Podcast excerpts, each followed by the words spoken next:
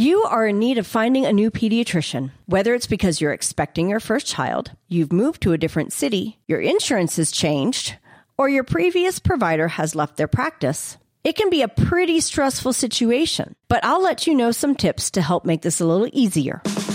Keep your kids healthy and happy. You are now entering the Healthy Kid Zone with Dr. Cindy Gellner on the Scope.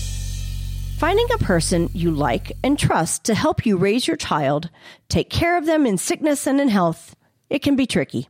The first thing I would say to do is to ask people around you who have children, who do they see? Do they like their pediatrician?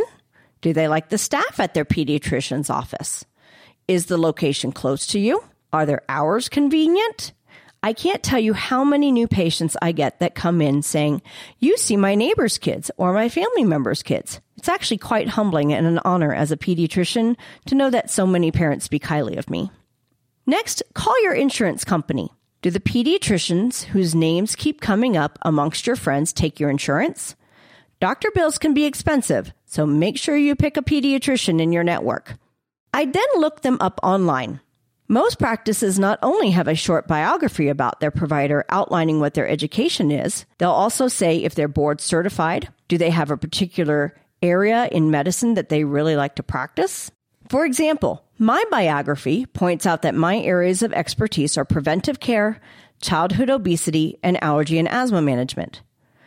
The biography also should give you a little insight into their personal life. Like, what do they like to do when they're not working? You might find that someone has a particular hobby that you do as well, which makes for a great icebreaker when you go in for your first appointment.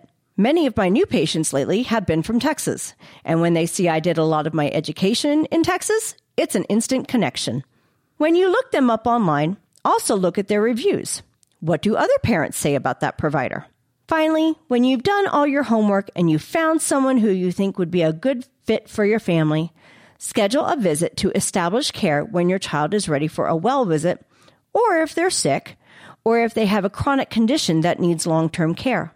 Use that visit to see how this provider interacts with your child. Do they talk to your child as well as you? Is your child comfortable? Does your child leave with a smile on their face even if shots are involved in the visit? If you have a positive experience and you feel like you and your child connect well with a new pediatrician, then you know you found your match.